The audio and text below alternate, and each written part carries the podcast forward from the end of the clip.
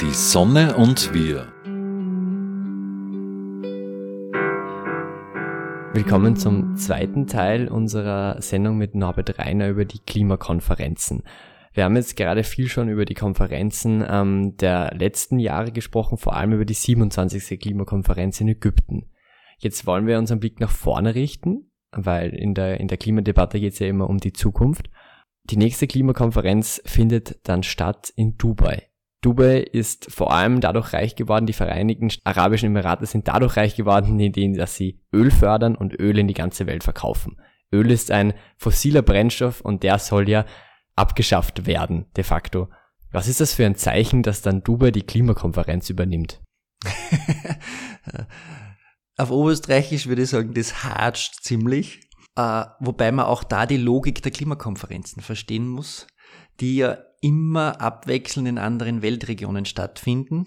Und die nächste Region, wo eben das stattfinden wird, also es war heuer war Afrika als Region und die nächste Region ist eben im arabischen Raum.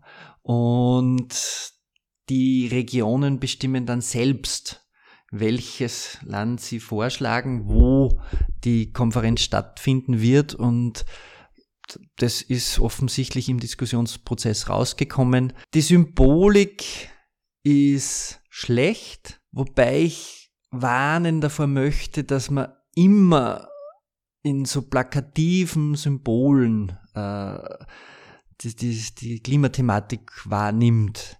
Ich glaube, dass es wichtig ist, dass wir über den Inhalt reden und da lassen wir uns überraschen, was rauskommt. Äh, und das sind eben die nach dem Lösen des gordischen Knoten äh, bezüglich Loss and Damage geht es jetzt dann im nächsten Jahr wirklich darum, dass äh, ja, man über wieder die fossile Energie spricht und da lassen wir uns überraschen. Den Veranstalterland Ägypten, also ähm, da, wo die 27. COP war, also die gerade die im November war, denen war es vor allem sehr wichtig, wie sie sagen, dieses Loss and Damage, also, da, also dass Länder, die wirklich stark von der Klimakrise betroffen sind, aber wenig dafür können, dass sie sozusagen Ausgleichszahlungen bekommen.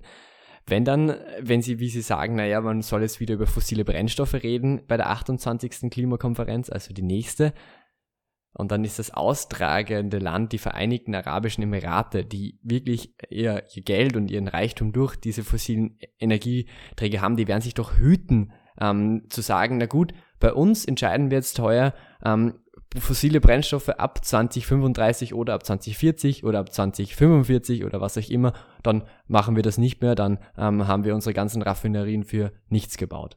Glaubt, das ist zu, zu plakativ, wenn man das äh, so beschreibt, äh, weil die Länder natürlich wissen und gerade äh, in diesem Raum wird er ganz, ganz massiv in erneuerbare Energie investiert. Es wird in Konzepte von äh, äh, CO2-neutralen Städten investiert.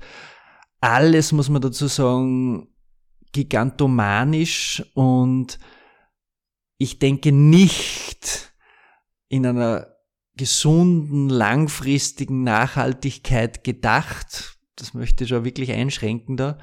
Aber trotzdem klar in einer Perspektive, dass es von Öl, Gas, Kohle verbrennen das muss ich auch noch dazu sagen. Es geht da ums Verbrennen, weil wir werden wahrscheinlich weiterhin, oder es ist ja nicht schlecht, auch Kunststoffe zu haben, eine chemische Industrie wird es auch weiterhin geben.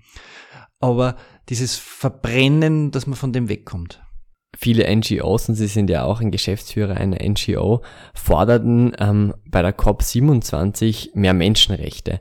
Also Menschenrechte für den Klimaschutz. Warum?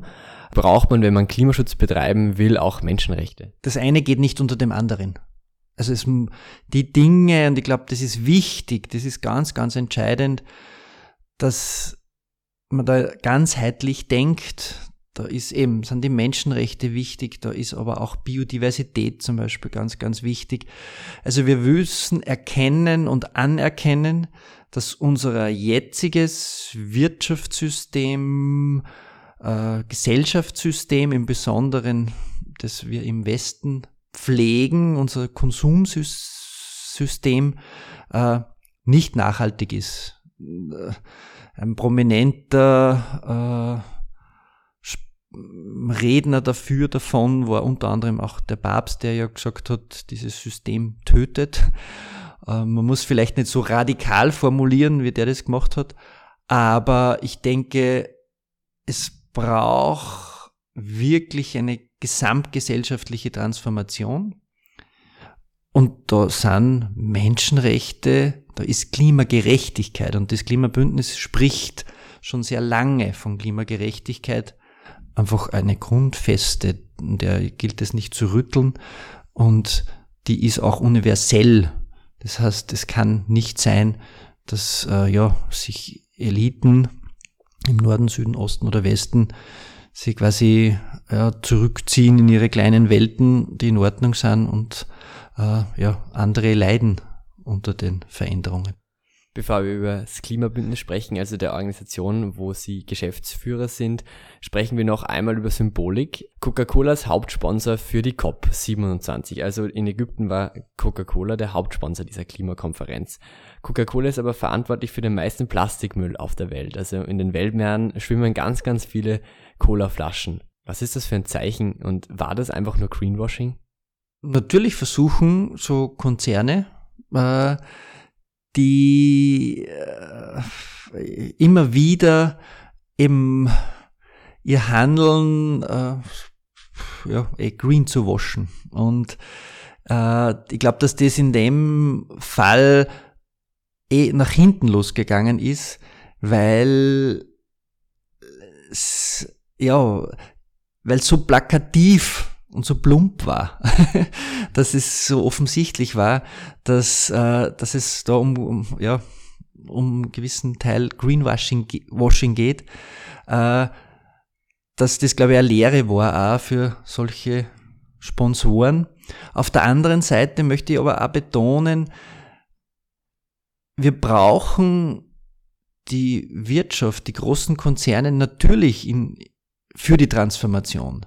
Also das ist ganz, ganz entscheidend und ein Aspekt, der in der Konferenz in Paris ähm, nicht so präsent war. Es waren ja drei große quasi Entscheidungen. Das eine ist Klimaschutz, dass wir unter dem 2 Grad beziehungsweise 1,5 Grad Ziel bleiben das zweite ist, die Klimawandelanpassung wurde anerkannt als leider schon notwendige Maßnahme, auch in einem globalen Kontext. Wir werden eben uns an die schon jetzt bestehende Veränderung und die noch kommende uns anpassen müssen. Und das dritte, und das ist ein extrem spannender Ergebnis, war, dass man die globalen Finanzströme äh, nachhaltig, klimafreundlich gestalten will. Und das ist ein Bereich, den wir jetzt sehen mit der Umsetzung der Taxonomie auf europäischer Ebene, der wirklich, ich glaube, dass das ein wesentlicher und wichtiger Changemaker ist, weil wir gerade, ich kann jetzt aus der Praxis auch sprechen, wir viel im Austausch sind mit Banken, die jetzt bei zukünftigen Kreditvorgaben, und das trifft große Firmen, genauso wie den Bäcker, den Friseur, äh, den Tischler, nachweisen und wirklich glaubhaft versichern müssen, und das wird auch über verschiedene äh, Rahmenbedingungen geregelt werden, dass sie klimafreundlich arbeiten, dass sie nachhaltig arbeiten, dass sie auch sozial arbeiten. Und das, äh, da stehen wir gerade am Beginn vor einer unglaublichen Veränderung, die von der großen Wirtschaft wie von der kleinen äh, jetzt äh, ja, zu bewältigen sein wird und wo ganz viele Chancen auch für neue Dienstleistungen, für neue Angebote, für neue Produkte auch sind. Geld regierte die Welt, sagen manche Menschen. Sie sprechen jetzt eben schon von diesen Finanzströmen, die jetzt klimaneutraler oder klimafreundlicher werden sollen. Sie haben jetzt auch von der EU-Taxonomie gesprochen für Menschen, die davon noch nicht gehört haben. Was ist die EU-Taxonomie? In der Taxonomie wird geregelt, welche Aktivitäten, welche äh, Produkte, äh, welche Dienstleistungen dann zum Teil auch eben als klimafreundlich, klimaschonend äh, quasi bewertet werden. Und die hat natürlich aus österreichischer Sicht oder Perspektive ist ja die Taxonomie medial behandelt worden, weil äh, die Atomkraft auch in der Taxonomie drinnen ist, noch äh, im Sinne der Klimafreundlichkeit, weil auch Gas als Art Brückentechnologie noch anerkannt wird. Das sind große, große Wermutstropfen. Aber das Gesamtregelwerk äh, ist wirklich ein Changemaker und wird in den nächsten drei, vier, fünf Jahren, beginnend mit der Finanzwirtschaft, dann auch die Realwirtschaft wirklich umbauen. Und das wird zwar von manchen Organisationen auch leider in Österreich noch blockiert oder man versucht, die Dinge abzuschwächen. Es, der Zug ist aber auf Schiene und ich glaube, wir sind gut beraten und auch die österreichische Wirtschaft und gerade die regionale, kleinteilige Wirtschaft auch, äh, dass wir uns damit auseinandersetzen und die entsprechenden ja, Maßnahmen frühzeitig beginnen zu treffen. Geld nachhaltig anlegen. Das gute Geld ähm, damit kommen wir jetzt zu Ihrer Organisation, zu Ihrer Organisation, dem Klimabündnis Österreich und Klimabündnis Oberösterreich. Von beiden sind Sie ja Geschäftsführer. Ähm, Bienen unterstützen, lebendiger Boden, Oberösterreich radelt, eine Verkaufsmesse für Nachhaltigkeit. Das sind unter anderem Themen, die das Klimabündnis ähm, durchsetzt. Das sind Ihre, ähm, Ihre Projekte. Ich will jetzt über eines sprechen, denn an vielen Ortstafeln sieht man es, die Klimabündnisgemeinden. Was ist eine Klimabündnisgemeinde? Klimabündnisgemeinde ist eine Gemeinde, in der es aktive Personen, Engagierte in der Zivilgesellschaft und auch in der Politik gibt, die äh, Klimaschutz ernst nehmen, die Klimaschutz voranbringen wollen, die konkrete Projekte umsetzen zur Transformation und zur Verbesserung. Was muss also dann konkret gemacht werden, um Klimabündnisgemeinde zu werden? Als Klimabündnisgemeinde trifft die politische Gemeinde einen Gemeinderatsbeschluss, dass sie äh, im dem Bündnis beitritt und Schritt für Schritt die Vorgaben, die jetzt ursprünglich hatten wir selbst noch, äh, was diese CO2-Reduktionsziele die aber jetzt dadurch, dass sie eben auf europäischer Ebene implementiert sind, äh, auch einen gewissen rechtlichen Rahmen haben, dass diese äh, Ziele aber früher und vorzeitig und in konkreten Projekten umgesetzt werden. Das heißt, wir ermuntern und äh, stärken die Engagierten in der Gemeinde, dass sie von Mobilitätsprojekten über erneuerbare Energieprojekte, über bewusstseinsbildendes Engagement mit der Bevölkerung gemeinsam einfach Schritt für Schritt Maßnahmen setzen, die die Lebensqualität erhöht in der Gemeinde und die die Gemeinde auch klimafit macht. Jetzt gibt es schon sehr viele Klimabündnisgemeinden, auch in Oberösterreich. Was sind denn da dann konkrete Projekte? Was wurde denn da bis jetzt schon umgesetzt von manchen Gemeinden? Ist einfach sehr, sehr, sehr vielseitig und vielfältig, so wie unsere Beratung auch ist. Was ist denn, was ist denn Ihr Lieblingsprojekt, das da umgesetzt wurde in so einer Klimabündnisgemeinde? Ich habe fast nur Lieblingsprojekte, weil jedes Projekt in sich zeigt, es ist Klimaschutz möglich und er, er ist eine Bereicherung für die Gemeinde. Und das kann sein, äh, die, die, die bienenfreundliche Weide, die natürlich in engen Zusammenhang mit Biodiversität steht, aber dann auch wieder äh, eben mit, äh, mit Bodenversiegelung, mit äh, Wasseraufnahme bei äh, Extremereignissen.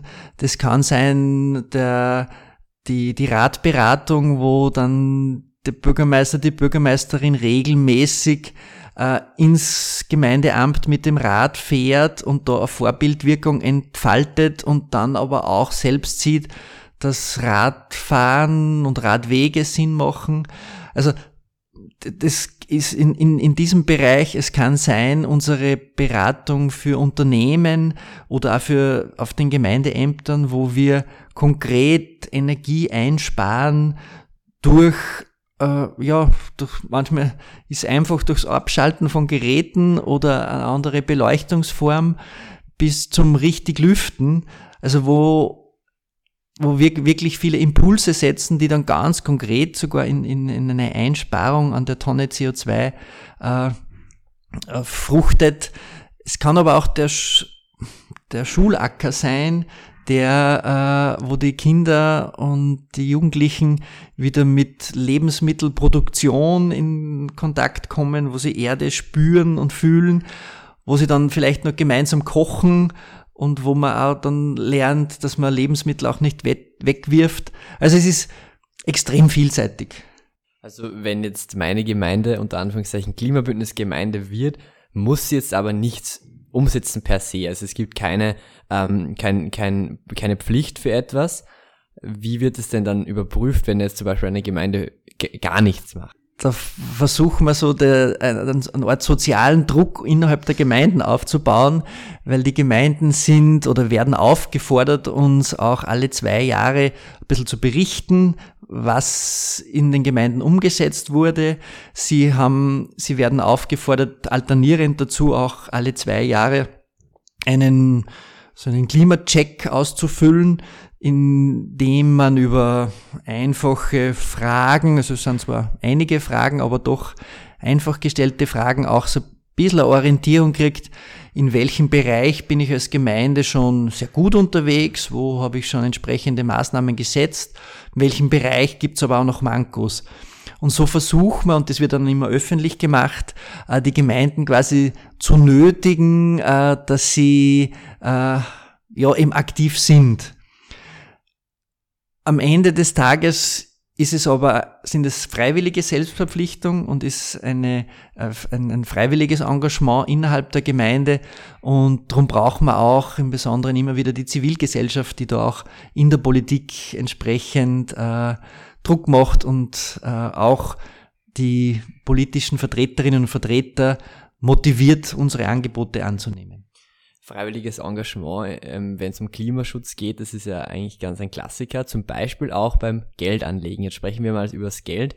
Wir haben vorhin auch schon darüber gesprochen. Ich habe mit einem Finanzexperten gesprochen und der hat mir erklärt, äh, er kann keinen, er kann mir nicht empfehlen, wie ich nachhaltig anlegen kann oder nachhaltig mein Geld anlegen kann, weil große Fonds und so, da ist es nicht wirklich garantiert, dass das Geld wirklich nachhaltig angelegt wird. Sie ähm, arbeiten, äh, Sie, das Klimabündnis hat ja diese Initiative Gut, das gute Geld. Kann man jetzt klimafreundlich anlegen oder und geht das überhaupt? Ich, ich denke schon. Also ich glaube, äh, ich weiß nicht, ob die, ob man bis zur reinen Lehre kommt. Das ist die Frage, ob dieses, äh, es, es ist jetzt das hundertprozentige, aber ich denke, wenn man so Schritt für Schritt durch überlegt, findet jeder und jede Möglichkeiten, auch da in die richtige Richtung zu investieren. Natürlich beginnt es einmal bei einem selbst und ich kann mir, äh, ich kann ja auch beim Investieren einmal überlegen, dass ich Dinge kaufe, wenn ich jetzt an Kleidung denke, eben die fair produziert ist oder wenn ich an äh, Energie denke, dass ich sage, ja, ich mm, habe vielleicht die Möglichkeit, in Photovoltaik zu investieren. Und wenn ich das selbst nicht kann, gibt's aber Firmen, äh, und das schon seit langem, also seit gut 20 Jahren, die in, in ursprünglich im, im, im Wein- und Waldviertel äh, Windräder äh, also auf, aufgestellt haben. Es waren kleine Bürgergemeinschaften, die dann inzwischen aber große zum Beispiel außerbörslich äh, notierte Aktiengesellschaften sind, äh, wo ich sage, denen gebe ich mein Geld und die investieren dann wirklich nur in erneuerbare Energie. Die, die, die bauen damit Windkraftanlagen, Photovoltaikanlagen, auch zum Teil Wasserkraftanlagen. Da habe ich wirklich eine sehr, sehr gute direkte Investmentmöglichkeit. Ein Satz noch, es gibt auch für kleinere Beträge die Möglichkeit im Crowdfunding äh, Projekte zu unterstützen, Natürlich mit gewissen Risiken, das muss man dazu sagen. Also ich, wenn ich mich beteilige an einer Photovoltaikanlage in Uganda bei einer Bäckerei, also die damit, eine Bäckerei, die da Strom produziert, habe ich halt ein gewisses Risiko, aber ich kann da mit sehr kleinen äh, Summen auch wirklich einen großen Impact erzielen. Wenn ich es sehr konservativ machen will, gibt es inzwischen schon finde ich Produkte wie Sparbücher, die Umweltzeichengarantie haben. Wir haben in Gunskirchen äh, das Umweltcenter, das war die erste umweltorientierte Bank in Österreich, die ja wirklich sehr, sehr glaubwürdig äh, da die mit den Kunden in den Geldern und Kundengeldern umgeht. Und da gibt's inzwischen eben schon Bankprodukte, glaube ich, die man unterstützen kann. Und jeder wenn ich in Fonds investieren will, jeder Fonds, der, der muss eh transparent machen, in was er investiert. Und das ist dann, das gebe ich zu, zum Teil ob der Fülle und der Gefahr des Greenwashings gar nicht so leicht. Aber man hat schon die Möglichkeit, eigene Schwerpunkte zu setzen und entsprechend zu investieren. Jetzt muss ich Sie bitten, ein wenig kürzere Antworten zu geben, weil ich noch einige Fragen habe in den letzten vier, fünf Minuten. Nämlich, wenn Sie mir jetzt konkret etwas empfehlen müssten, welche, wo soll ich denn, wenn ich jetzt sage, ich bin 19 Jahre alt, ich habe 1000 Euro übrig, die ich wo anlegen will, wo soll ich denn diese 1000 Euro klimafreundlich anlegen? Ich bin jetzt kein Finanzberater und werde mich hüten, da äh, entsprechend äh, ja irgendein Produkt herauszuwählen. Ich glaube, es ist eine individuelle Entscheidung, immer abwägend zwischen äh, mehr Risiko heißt auch mehr Rendite und das kann ich nur persönlich gestalten und dann aber gibt es wirklich unterschiedlichste Produkte, äh, die ich mir anschauen kann und als Level ist das Umweltzeichen wirklich ganz, ganz positiv. Und wenn ich ein bisschen risikofreudiger bin, dann gehe ich auf Crowdfunding-Plattformen wie äh, Crowd for Climate, also wie Crowd for Climate zum Beispiel. Also selbst recherchieren. Ich ähm, will Sie jetzt auch noch fragen, die letzten Jahre waren ja sehr erfolgreich für Sie. Sie sind seit 2021 Geschäftsführer vom Klimabündnis Oberösterreich, dann ein Jahr später, also heuer Geschäftsführung des Klimabündnis Österreichs. Wie funktioniert dieser Spagat zwischen der, der Bundesorganisation und der Landesorganisation und fühlen sich dann nicht sozusagen die anderen Landesorganisationen vernachlässigt? Gar nicht. Also der, der Spagat ist grundsätzlich kein Problem. Er ist halt mit sehr hohem zeitlichen Aufwand verbunden. Das äh, weiß im Besonderen meine Familie, dass ich wirklich äh, sehr viel äh, Zeit in der Arbeit verbringe. Aber es ist gut möglich und man muss dazu sagen, das Klimabündnis hat einen Umstrukturierungsprozess auch in den letzten Jahren hinter sich. Und wir haben eben uns äh, als Klimabündnis auch noch mal stärker verpflichtet, noch enger mit den Gemeinden äh, zu arbeiten. Und insofern ist meine Rolle, glaube ich, da sehr positiv jetzt auch in Wien oder ganz im Sinne dieses Anliegens, weil ich dadurch, dass ich da in Oberösterreich eben bei den fast 300 Gemeinden, glaube ich, ganz gut verankert bin, auch noch stärker in Wien auf Bundesebene, auf Ministerialebene äh, wirklich diese Interessen einbringen kann. Und ich habe jetzt, ich mache das jetzt fast ein Jahr und habe eigentlich da sehr positive Erfahrungen damit gemacht. Sie sind ja oftmals dann im Klimaschutzministerium, wenn Sie da eben mit den Ministerien reden, weil das Klimabündnis, Klimaschutzministerium, das ist dann ja gar nicht so weit und dem Klimabündnis kann man aber schon eine gewisse Nähe dann zu den Grünen vorwerfen. Den, die, das Klimaschutzministerium ist ja von den Grünen geleitet, von Leonore Gewässer. Sie posieren zum Beispiel oft mit Landesrat Keineder, ein, ein von den Grünen. Allein auf der Klimabündnis Oberösterreich Neuigkeitenseite sind, ist Landesrat Keineder viermal zu sehen auf Bildern. Ähm, oder auf dem Klimabündnis Oberösterreich Instagram-Account gibt er per Videobotschaft Wandertipps. Sie selbst haben einmal unter Rudi Anschober gearbeitet. Legt man sich damit nicht gewisse Steine in den Weg als Klimabündnis, denn die Unterstützung anderer Parteien fallen ja so eher einfach weg?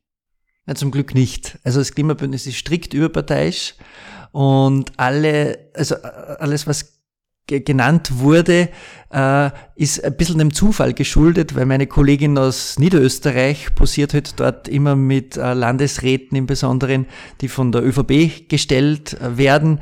Äh, im, in, in Kärnten haben wir im arbeiten wir im Besonderen mit Landesräten zusammen, die eh sehr oft von der SPÖ gestellt werden. Also das ist das Schöne am Klimabündnis. Auch unser, unser Vorstand ist aus allen Fraktionen und Parteien besetzt, die im, in einer Regierungsfunktion in Oberösterreich äh, vertreten sind. Und also das ist uns wirklich ganz, ganz wichtig und wir haben sehr viele und auch sehr gute Projekte, zum Beispiel dem, im Mobilitätsbereich mit dem Landesrat äh, Steinkellner, äh, der auch bekanntlich auch kein Grüner ist. Und das ist uns wirklich auch wichtig und ist auch den Gemeinden wichtig, dass wir da kein nahe Verhältnis haben, aber wir arbeiten natürlich mit den fachzuständigen Personen zusammen. Im Moment in Oberösterreich äh, zufälligerweise der Landesrat Keineder. Auf Bundesebene war es noch nie eine grüne Ministerin, ist jetzt mit äh, der Leonore Gewessler eine grüne Ministerin. Wir haben aber vorher auch mit allen Umwelt- und äh, Klimazuständigen Ministerinnen und Ministern sehr, sehr gut gearbeitet.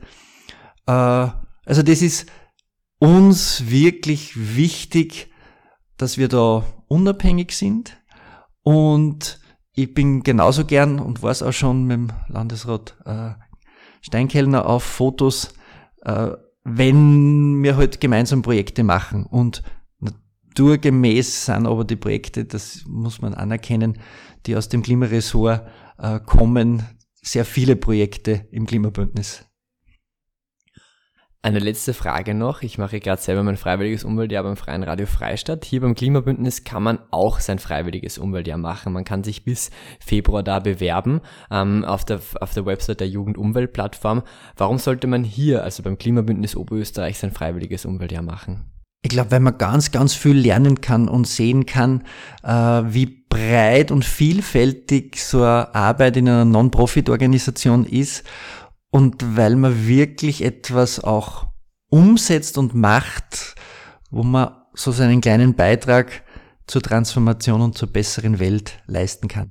Das sagt Norbert Reiner, Geschäftsführer des Klimabündnis Österreich und Oberösterreichs. Vielen Dank für Ihre Zeit, danke für diesen zweiten Teil unserer Podcast-Reihe ähm, und ich wünsche den Zuhörerinnen und Zuhörern noch einen schönen Tag. Die Sonne und wir die wöchentliche Sendung zum Klimaschutz wurde in Kooperation mit der Sonnenwelt entwickelt. Die Sonnenwelt in Großschönau im Waldviertel bietet auf Basis von Erd- und Menschheitsgeschichte unzählige Einblicke in die derzeitige Energieversorgung mit Öl, Gas, Kohle und Atom. Spielerisch werden die Möglichkeiten durch die Kraft der Sonne greifbar gemacht. Sie erleben zwölf übergreifende Ausstellungsthemen mit über 1100 Exponaten. Mehr dazu auf www.sonnenwelt.at.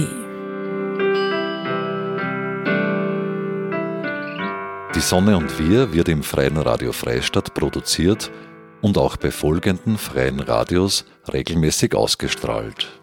Radio Froh Linz, B138 Kirchdorf. Freies Radio Salzkammergut, Radio Y Hollerbrunn, Campus und City Radio St. Pölten, Radiofabrik Salzburg und Radio OP Oberpullendorf. Alle Sendungen stehen auch im Online-Archiv zur Verfügung und können auf diversen Podcast-Plattformen abonniert werden.